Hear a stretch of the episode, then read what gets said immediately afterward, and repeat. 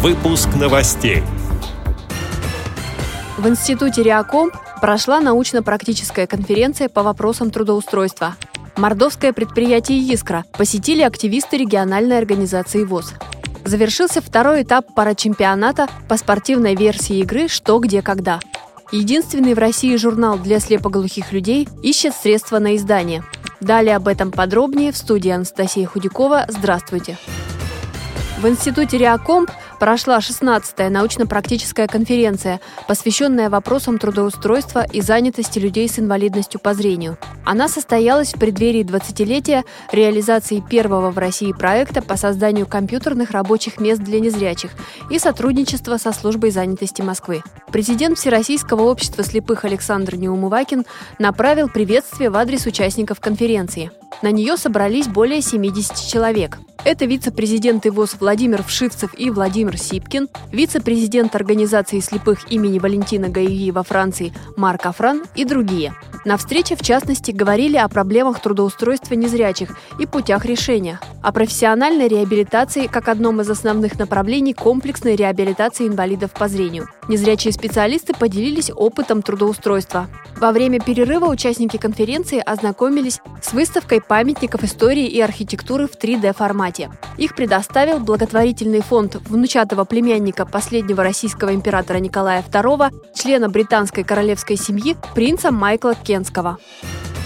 В Республике Мордовия активисты региональной организации Всероссийского общества слепых побывали на местном предприятии «Искра». Экскурсию провел директор Василий Ионов.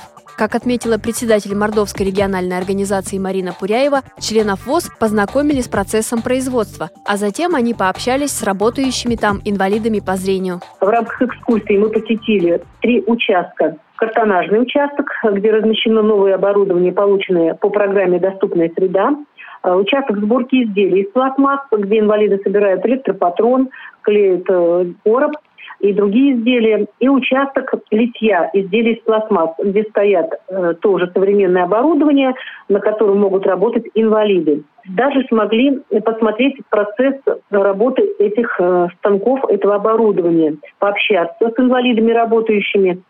И все действительно получили массу таких знаний, которые им нужна в плане информирования своих членов ВОЗ по трудоустройству инвалидов по зрению, где они могут получить и профессию, и быть востребованными, и жить не только, наверное, трудовой деятельностью, но еще и участвовать в социокультурной реабилитации инвалидов, которая наравне с трудовой реабилитацией осуществляется на этом предприятии завершился второй этап открытого парачемпионата Санкт-Петербурга по спортивной версии игры «Что, где, когда». Всего за два первых тура в нем сыграли 39 команд, представлявшие более 10 регионов России. Если по итогам первого этапа лидировал Воронеж, то во втором туре вперед вырвалась команда из Волхова.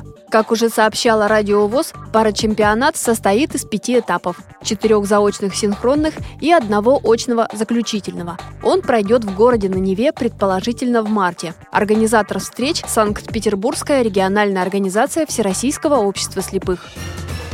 Единственный в России журнал для слепоглухих «Ваш собеседник» ищет средства на издание. На краудфандинговой платформе planeta.ru стартовал сбор средств.